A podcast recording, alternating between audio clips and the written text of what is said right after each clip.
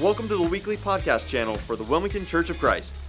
We hope that this channel inspires and encourages you to take the gospel to all people, transforms hearts to be like Christ, and trains disciples to make disciples. For more information about our church, please go to wcconline.org. Enjoy the message. Seaside sunsets, silver lining around the clouds, birds fly singing, making such a joyful sound. And thoughts of heaven somehow seem to fill my mind, but I can't even imagine what it is I'm going to find. I can't wait to get to heaven, where you wipe away all my tears. In six days, you created everything. But you've been working on heaven for 2,000 years. You know, I think God has given us poets and artists and even authors so that we can get glimpses. and get these glimpses of heaven that we're supposed to have to keep us strong, to help us as we walk this road. And I think um, sometimes we, we just need to let ourselves see the beauty of the glimpses. You know, I, I love the way some authors write stories. I am a fantasy fiction fanatic. Um, and when I, here's, let me give you a perspective on this. Couple of, for some of you, this will make sense. I don't care if it's Star Wars or Star Trek or Doctor Who. I'm, I'm in on all of it, all right? For others of you, this will make more sense. I have three bookshelves in my library at home. Uh, one of them has like some notebooks with my notes from Bible stuff I've studied and some of my favorite uh, biblical authors and various things, and some of my kids' books on it, and uh, a few other things on it. One of them has actually more of my wife's trinkets than books, um, but then some family books and a few, um, a few books about leadership and some things like that. And then there's a third bookshelf, and the entire shelf is all fantasy fiction. Okay? I love fantasy fiction novels. And I love them because they, they tell these epic stories. The authors of fantasy fiction are always telling you these epic stories, especially the great ones. I mean, The Lord of the Rings, um, the, the um, Chronicles of Narnia by C.S. Lewis. Um, I've got this set up here that you may not have ever ho- heard of um, by an author called Donita K. Paul. But the reason I have this up here is this is a very special set of fantasy fiction books for me because I was at a men's uh, weekend probably 10 years ago, give or take. I don't remember exactly. And at that time, uh, being in full time ministry, they gave me a $25 gift certificate to the bookstore, and they had all these men's books, you know, growing men and raising men. And I don't know if you know, I have four daughters, so. Um, but they had these fantasy fiction books, and they were $6 a piece for the set. I don't know if you do math very quick, but $25, $6 for four books is $24, right? So I got all these books for my $25 gift certificate. And I was so excited to get home and read them because I'd never seen them, and they were Christian fantasy fiction, and so they were going to have some Christian themes in them, and I love that. And so I get home and I get ready to start the very first one, and right down here at the bottom, I don't know if you can see it, you probably can't from where you're at, it says author of Dragon Spell. So I go looking to figure out what Dragon Spell is. This is book two through five. There's no book one, which means I can't start reading them until I read book one. I was so frustrated. I had to get on Kindle or something to find book one of the, and, and I struggled to find it, but I finally found it so I could read uh, the Dragon series that Donnie Kay had written. And, and I was so excited. But the reason you can't read the series is because if you don't read it with book one, you miss context, right? And anytime we miss out on context, we don't read stories, we can't read stories the way they're intended to be read. And as we come to Revelation 21 and 22 this week, I want you to remember that we have to keep in mind context. Because far too often as Christians, we read Revelation 21 and 22 of our Bibles, and far too many Christians have made Revelation 21 and 22 the center of their faith. And they're not supposed to be. Now, they're important, and I think we need to have them. And I'm very excited that I get to talk to you this morning about heaven because I love heaven. I think we need these glimpses of heaven. I think we need to be in touch with all the chances to see anything that even looks like heaven. I think we need that in our lives. And, and we'll talk about that here this morning and why. But the reality is, far too often, we get all excited about Revelation 21 and 22 and we forget the context. And when we forget the context, we lose some of the meaning of the book, and especially of these chapters. You see, Revelation 21 and 22 for far too many Christians is the climax of the story. Heaven, that's the goal, that's the end, that's the climax. And, and listen, no guilt in this. I did the same thing. I mean, when I found out that Dale was going to preach all through Revelation, he did all this great study. He showed us all these beautiful things out of the Old Testament and how these images work together and how God had been speaking through the Old Testament the entire time to teach us Revelation. I have loved that series. And he gets to get right up to the end, and then he doesn't get to preach it. I do. But as I studied and as I've looked, I realized Revelation 21 and 22 are not the climax of this story. Last week was. When, when all of the forces of evil and all of the forces of good line up in this final epic battle, that is the climax of the story that we are in. That is the climax of the story that the people this letter was written to were in. That is the climax of the story. When Jesus finally, once and for all, defeats evil. I think there's two reasons we struggle to see the climax the way we should. Number one, I think we struggle because heaven's so much more fun. I like talking about heaven battles and dragons and evil and all that that's not as fun. Lakes of fire are a little cool but you know I, it's a little harder. The other reason is the climax of the story is evil lines up with all its forces gathering everything it has to come against the forces of good and jesus comes out riding out on a white horse. It's kind of anticlimactic isn't it? Because you have all these forces lined up against each other and jesus goes okay we're done. And that's it. There's no battle there's no epic struggle of swords clashing in people. Jesus just goes, We're done. It's over. That's kind of anticlimactic, isn't it? And that's the climax of the story. And it's important to understand because of this. Far too often, even in the church, we have a tendency to talk about good versus evil as though they're equal. They are not. These are not equal forces. There is no battle when God says, We're going to do it my way. This is it.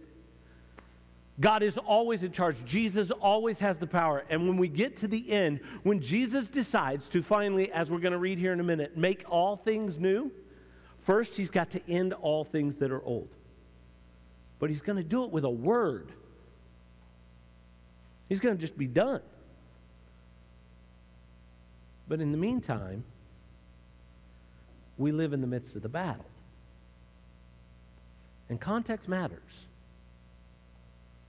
As we read Revelation 21 and 22, I want to make sure that we don't forget the context of it in this letter. Okay? And here's the other thing. Not only do we get excited about Revelation 21 and 22 because heaven's so much more fun, um, but, but it's not just you and me. John did the same thing. I mean, it's natural to do. So, so don't feel bad. Don't feel guilty because John did the same thing. If you read the beginning of Revelation um, chapter 1. Listen, listen to what we read again. The revelation of Jesus Christ, which Dale continues to point out. And we need to remember this is Jesus revealing himself. It is a re- revelation about Jesus and it is a revelation from Jesus. Okay, this is not John's revelation. John just wrote it down. This is Jesus' revelation. All right.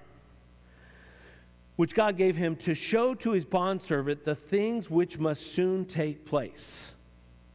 The reason Jesus gave us this revelation, uh, especially the reason he gave it to John when he did, is because of things that were coming. And he wanted them to know about it.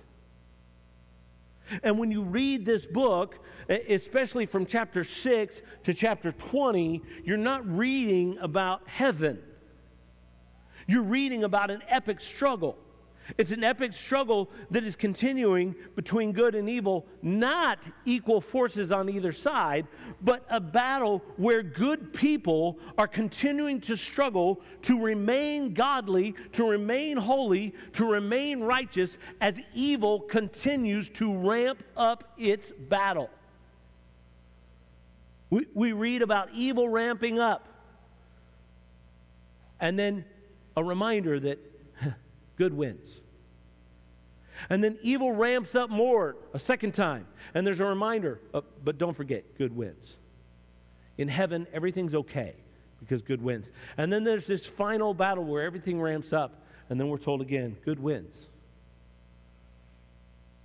But throughout the text, we're reading about people who are struggling through it. Listen to what John says. John says, um, in verse 9, I, John, your brother, and fellow partaker in the tribulation. You, you see, John is writing to people in tribulation. They're surrounded by things that are wrong. Now, if you look before that, John does get a little excited, right? Because in verse 4 through verse 8, here's what, listen to what John says, and you can almost hear he's, his giddiness. If, if you read this in, in connection to 21 and 22, you, you can hear the giddiness because 4 through 8 are actually repeated in chapter 22. So John gets done seeing this revelation, and as he goes to write it down, he's got almost this John, John to the seven churches that are in Asia. Uh, grace, grace to you and peace from him who is and who was and who is to come, and, and, from the seven spirits who are before his throne, and from Jesus Christ, the faithful witness and the firstborn of the dead, and the ruler of the kings of the earth, to him who loves us and released us from sin by his blood. And he has made us to be a kingdom of priests to, to his God and Father. And to him be glory and the dominion forever and ever. Behold, he's coming with the clouds, and, and every eye will see him, even those who pierced him. And all the tribes of the earth will mourn over him. So it is to be. Amen. I am the Alpha and the Omega, says he, the Lord God, who is and who was and who is to come, the Almighty. And then it's as if John stops because he realizes, okay, oh, wait, okay, I'm getting ahead of myself. And the reason I say that is because these same verses are how 22 ends. And John starts there because, like all of us, when we see where this thing is going, when we see where this thing ends, we, we want to talk about the end. We want to talk about, we want to talk about Jesus coming back. We want to talk about Jesus coming back. We want to talk about this, this new heaven. We want to spend our time thinking about new heaven and how glorious heaven is. The problem is, if we spend our time focused on heaven and we miss where we are in the story, we will miss what we're trying to be taught throughout this entire book. And we can't do that because the book itself tells us, verse 3 Blessed are he who reads and those who hear the words of the prophecy and heed the things written therein. Our job is to remember the whole book and where we are in this story. And the context of Revelation 21 and 22 are, are the end, N- not the climax they're the celebration. I mean, they're the two minutes at the end of the last Star Wars movie where people are rejoicing and hugging and everybody's celebrating when the Emperor's dead and the last order's finally destroyed. That, this is just the two minutes. This, this is, this is the, the hobbits returning home after Mordor's been destroyed and Sauron's been killed by not man. I don't know if you know that story. Sauron cannot be killed by any man, so a woman kills him. I got four daughters. Um, listen, we have to understand where we are in the story because, listen, this book, this letter, is a letter that is a revelation of Jesus, and it's easy to get excited, but let's not get ahead of ourselves. And as we read 21 and 22, do not land in 21 and 22 and make them the story. They're not. Okay? But they're important. They're just not the story. They're the end of the story. They're the celebration.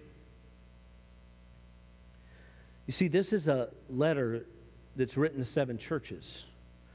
And I'm not going to read all through chapter 2 and 3 again. Dale did a good job. Go back, listen to all the sermons. They're out there on the web. You can go get them. But these are broken churches. Anybody ever been to a broken church? Come on, people, raise your hands. Are you sitting in church today? Anybody ever been to a broken church, right? Because I love you guys, but we're not perfect. And no church is. In fact, have you ever sat in a church? Now, in this case, probably not this one, right? But have you ever sat in church and gone, I don't think this is what God had in mind?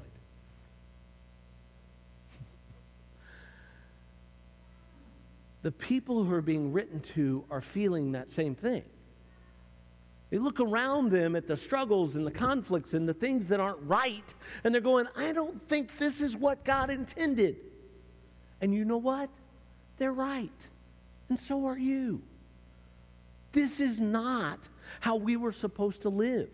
Life was not intended to be a great epic struggle for thousands of years. That's not God's plan It's his plan B. Now, because God is who he is, I think it comes out a little more beautiful when you take broken things and make them more beautiful than when you started. But God's plan, his intention for us, got marred.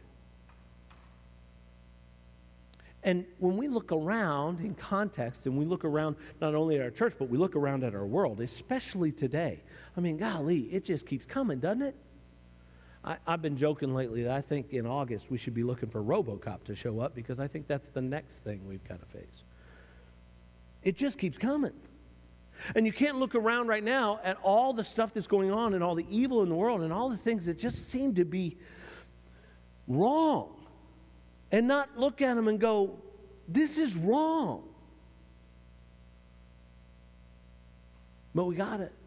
And, and, and, that's where we live. And as we come to Revelation 21 and 22, we have to recognize that these books exist, or these two chapters exist as a glimpse into hope, a glimpse into a different future, a glimpse into a different world because the one we're in is still embattled. We got to keep it in context. You see, the other thing we have to do is we have to keep these two chapters in context. In order to truly understand them, we have to keep them in context of the book, not just the book of Revelation, but the book, right? This, this book, this story, this story that's being told, this epic story of humanity.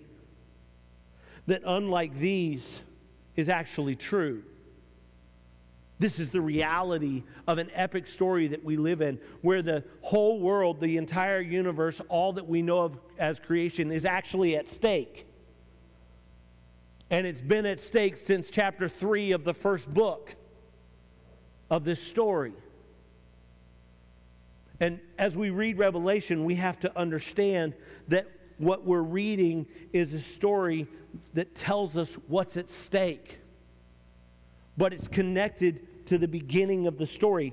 And, and you see this in Revelation starting in verse 21, verse 1. I mean, actually, Nick already read this for us, but I'm going to read it again. We read the very first verse of 21. Then I saw a new heaven and a new earth, for the first heaven and the first earth had passed away, and there was no longer any sea. That little phrase right there, no longer any sea, here's what you have to understand. According to Jews and, and in the images that Jews used, the sea is the image of chaos, and it is under the sea that nothingness exists. It is in the sea that, it, that is, it's, this, it's this place where creation does not happen. It is it is reformed. In fact, if you read again in Genesis 1, here's what we read. In the beginning, God created the heavens and the earth. The earth was formless and void, and darkness was over the surface of the deep.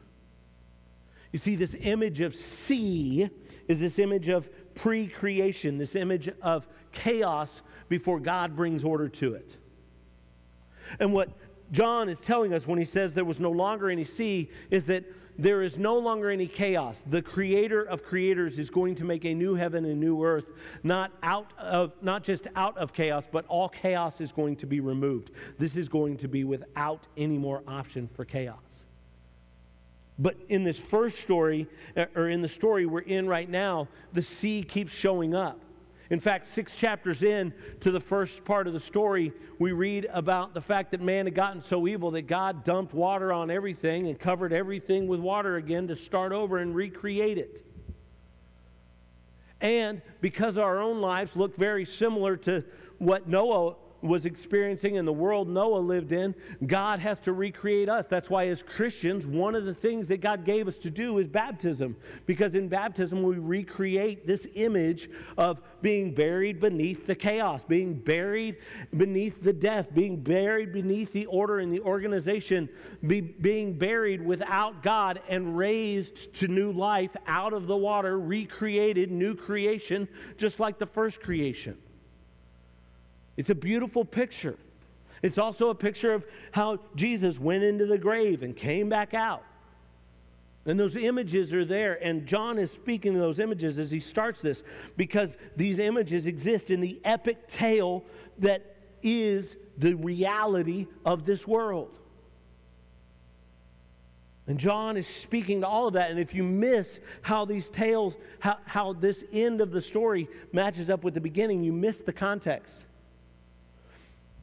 Because the other thing we begin to read in the first part of the first story, we read these three, we read these three uh, or four curses that happen because of man's sin. And I'm just going to, uh, if you want to read these in chapter three, you can go there. The, the verses may pop up behind me. I'm going to tell them because in first service I took too long, and so I'm going to shorten things just a little bit.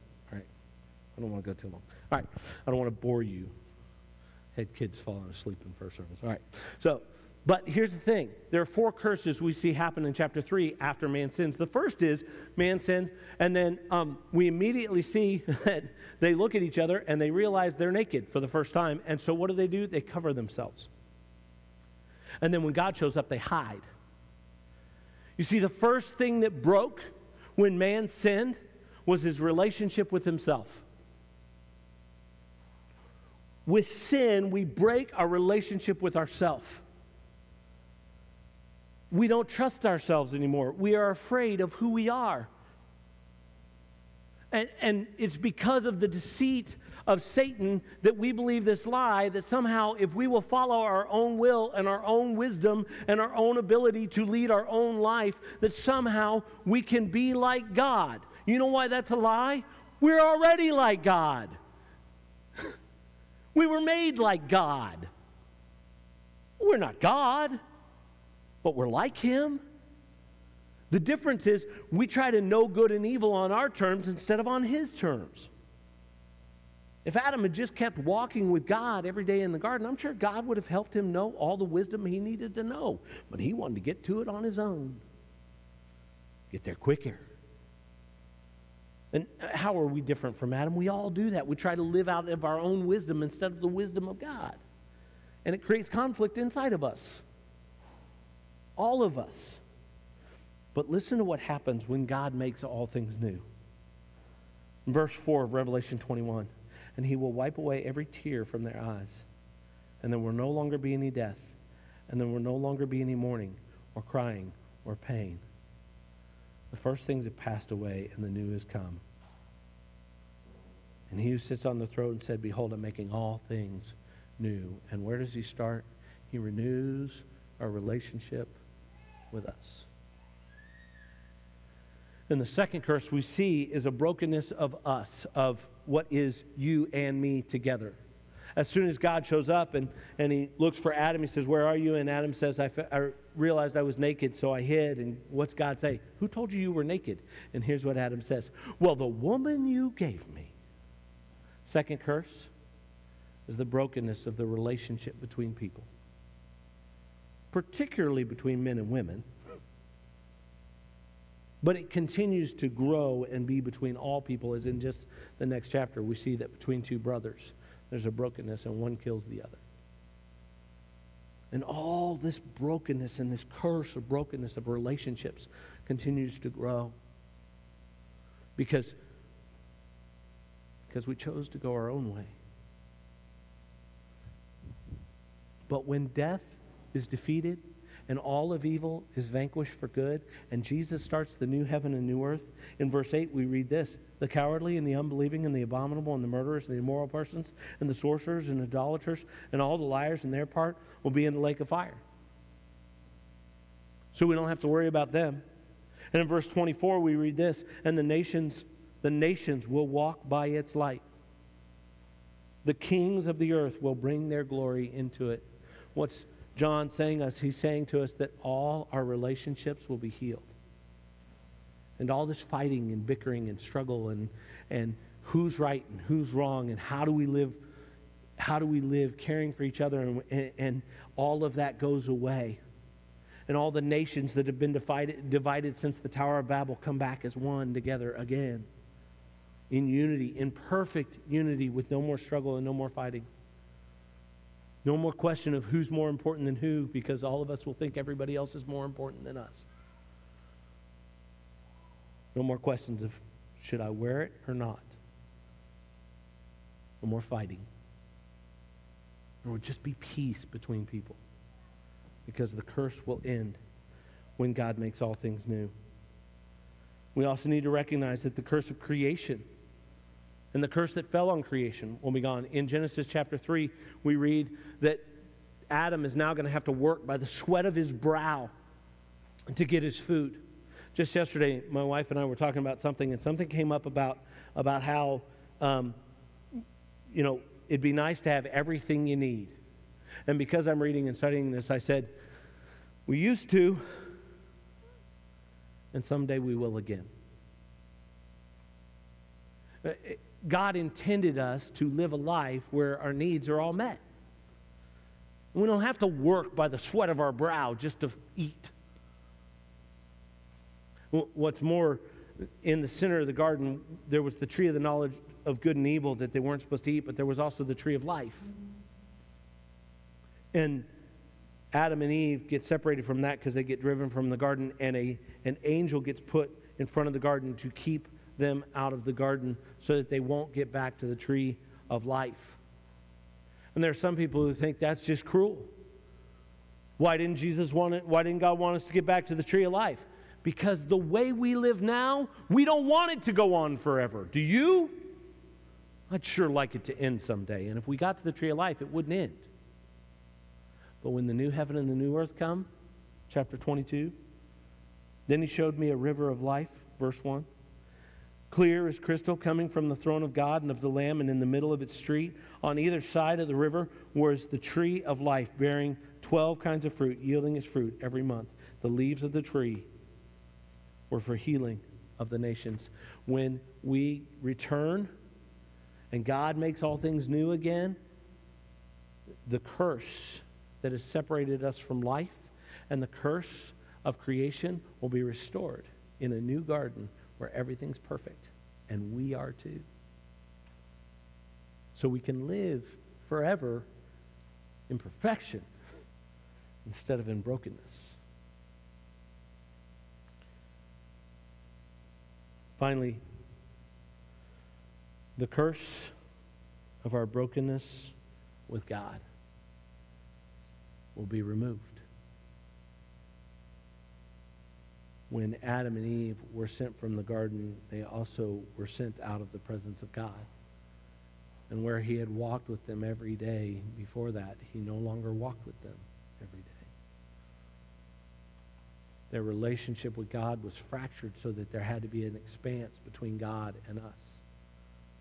And the expanse between God and us exists because when imperfect things come into the presence of the perfect God, He is so perfect that His perfection eliminates imperfection, and He didn't want to destroy us completely.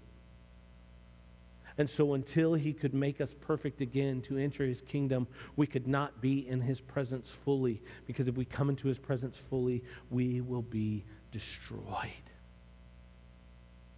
But by the blood of the Lamb, we now are made perfect so that we can enter his presence again perfect beings coming before a perfect God to live in perfect life. Listen to what we read.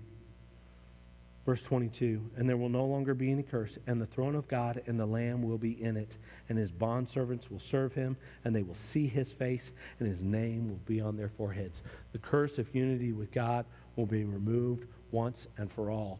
The context of 22 and 21 and 22 is to let us know that when God, when the climax happens and Jesus finally comes and he says, okay, we're done. This is over. No more evil. And those of you who've been faithful, you get to come home. And I've made a new home. And we enter in. All the curses we've experienced will be gone.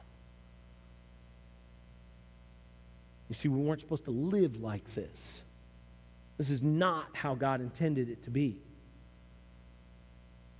And it won't always be this way for those who are faithful. And here's the other thing we have to read in context.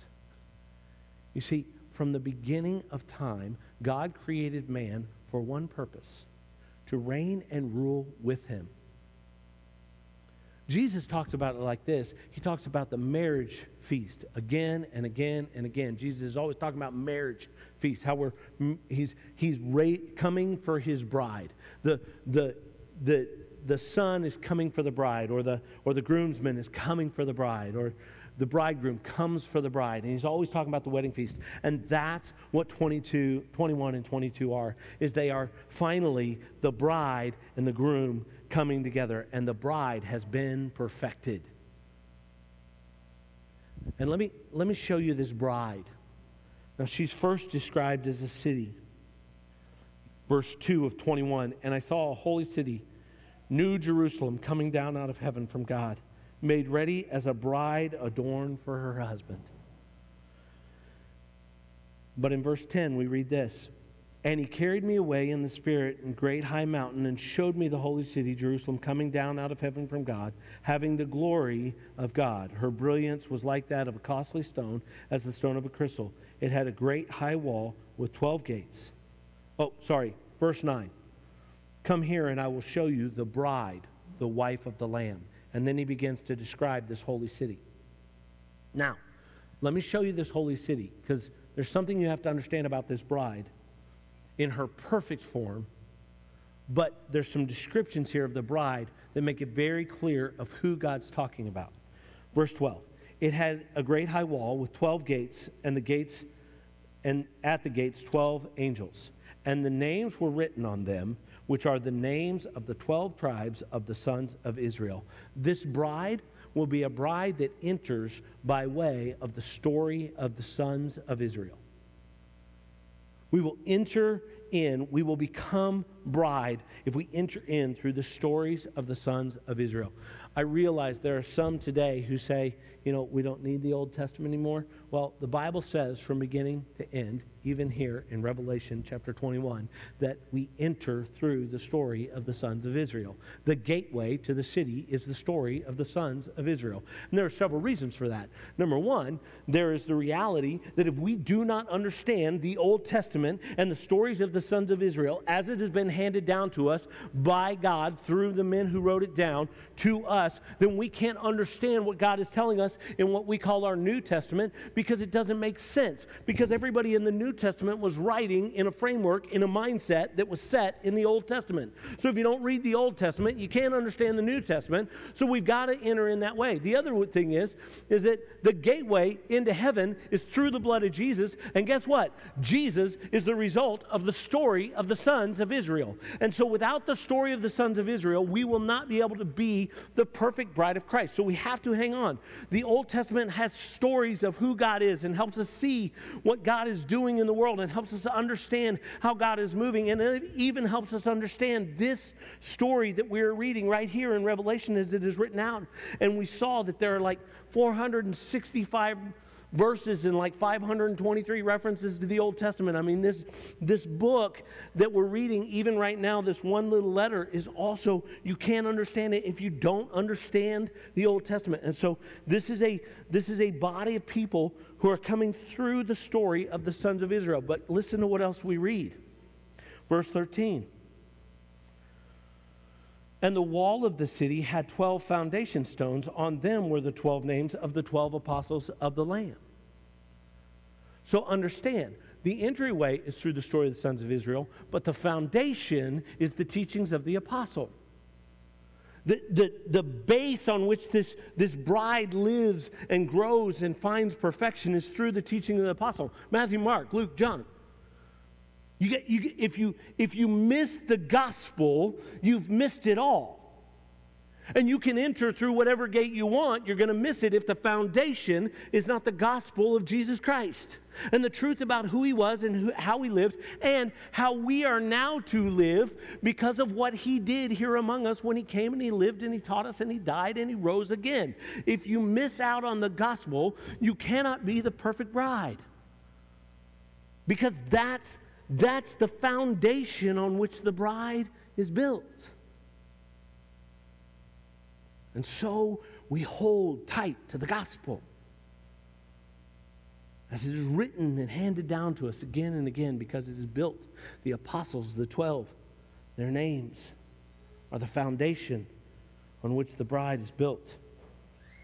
But there's something special about this city of Jerusalem. Verse 22 but I saw no temple in it. You know, the reason that the tribes of Israel came to Jerusalem time and again on pilgrimage was because of the temple. Because there was this sense that that's where God met with his people, was, was in the temple. And so you, you came to the temple. Even to this day, people go to the temple so they can see this one wall that still sits there, so they can somehow worship at the temple, even though the temple's completely almost destroyed.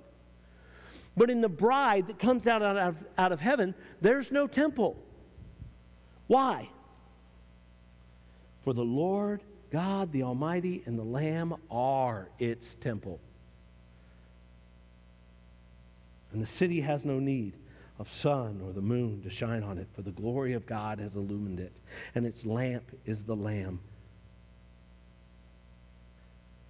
Everything that the church is supposed to be centers around this idea God is in the midst of us. We are the temple if God dwells in us. And in John's description, this bride has been perfected at the end of time. But his whole picture of the bride is, yes, a bride that enters through the story of Israel. And his foundation is on the stories that the apostles have told and the teachings that they bring. But the essence of the city is that God dwells in us. And we're not perfect yet.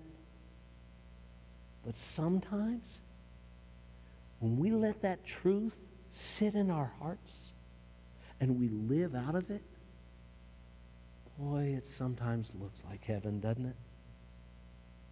Have you ever met somebody who seems to live out of a heart that Jesus is in the center of all the time? Don't they kind of seem angelic? And don't you kind of want to be like that? someday, and maybe someday soon, we will be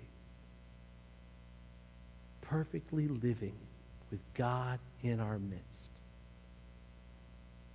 Mm. This is the context. Revelation 21 and 22 set the stage or, or end this context from the beginning of the epic story where Adam and Eve are created to the end where there is a new heaven and a new earth. And the context of Revelation 21 and 22 matters because we need to understand that what we're being told is we weren't supposed to live like this, and someday we won't again. We will instead be a perfect bride.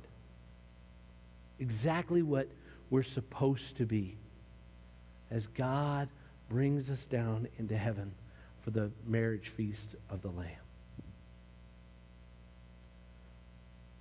But we also have to see Revelation 21 and 22 in the context of our struggle and of the struggle we're living in. Verse 9 of 22, uh, uh, actually starting in verse 8 of 22, we read, And I, John, am the one who heard and saw these things. And when I heard and saw that, I fell down to worship at the feet of the angel who showed me these things. Little aside, some people still do that. But here's a little clue as to whether it's an angel from God or an angel from somewhere else. but he said to me, Don't do that. Angels from God will not let you worship them. I'm a fellow servant of yours and of your brethren, the prophets, and of those who heed the words of this book. Worship God. What is the angel telling us? That we can't read Revelation 21 and 22 and not remember that we do not live there. We live in the midst of an epic battle where things are still broken. And someday they won't be. And we need that hope. And we need to keep in mind that someday God's going to end this and it's not going to be forever. Because when we start to get tired and we start to struggle, someday it's going to end. Praise God. But we live in the midst of this rising of evil over and over as it gets worse and things get worse and worse. In fact, as he goes on in verse 10, he said to me, Don't seal up the words of the prophecy of this book, for the time is near. Let the one who does wrong still do wrong, and the one who's filthy still be filthy. And let the one who is righteous still practice righteousness, and the one who is holy still keep himself holy. Notice that what the angel says is, But we're not there yet. This is what's going to happen, but we're not there yet. There are still wrong people doing wrong. There are still filthy people who are filthy. But here's why you get this glimpse of heaven. And here's why you have the message of this whole book. And here's why I'm giving this to you. Because the righteous people need to practice righteousness, and the holy people need to keep themselves holy. They have work to do. Do you see this? The wrong and the filthy, they just are. But the righteous and the holy have work to do. It is work to live faithful to Jesus in a world that is against faithfulness to Jesus that is constantly trying to pull us away. And so it is hard sometimes. And there are times when we get to the point where we need something to remind us that we are not alone, that this battle has been going on since the beginning of time and we are in it, but it is almost at an end. And as evil rises, that is a sign to us that the end is near. That is, a, that is a hope for us. As evil gains ground, we need to know that all that means is evil is gathering for the epic battle that won't even be a battle because Jesus is going to end it when he's good and ready, so that we will stay faithful to him. Because when it's done, we won't have to live like this anymore. When it's done, the curses will all be removed, and we will enter into the marriage with Jesus to reign and rule forever with him as we were intended to be. That's why we have this book. That's why we have these last chapters in this glimpse of heaven. It's to remind us that it won't always be this way. So that we can stand strong in the midst of it. Because he goes on in verse 14 to say this Blessed are those who wash their robes so that they may have the right to the tree of life and may enter by the gates into the city. Who gets to enter? Those who have washed their robes white.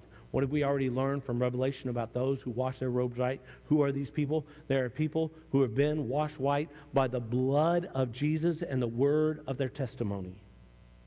They stayed faithful to the gospel of Jesus Christ and to the truth that God is at work, even now.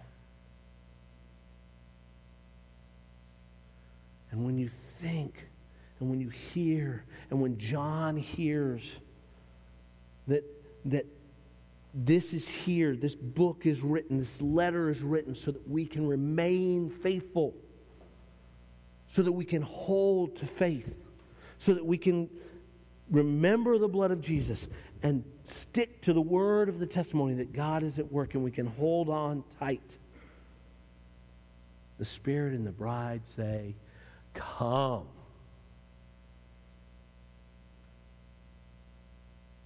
And those who hear the words of this book, they say, Come. And those who are thirsty, come. Because sometimes, as we're in the epic battle, before the final conflict, before we get to the crescendo of the story, we just need a reason to take another step. To keep going. So that we will be called faithful. And when we do that, when we walk one step, that next step, and we keep faithful, we know that we are one step closer to the climax of the story when Jesus says, that's it. The old will pass away, and the new will come. And when you feel tired, and you're struggling with your faith, and you're in those moments where everything around us seems to not make sense because we're not supposed to live like this, breathe this prayer. Let it be. Come, Lord Jesus. That's the context of these chapters. They exist to give us hope when everything else seems hopeless. When everything else seems so bad. Because good wins. Jesus. And everything will be made new.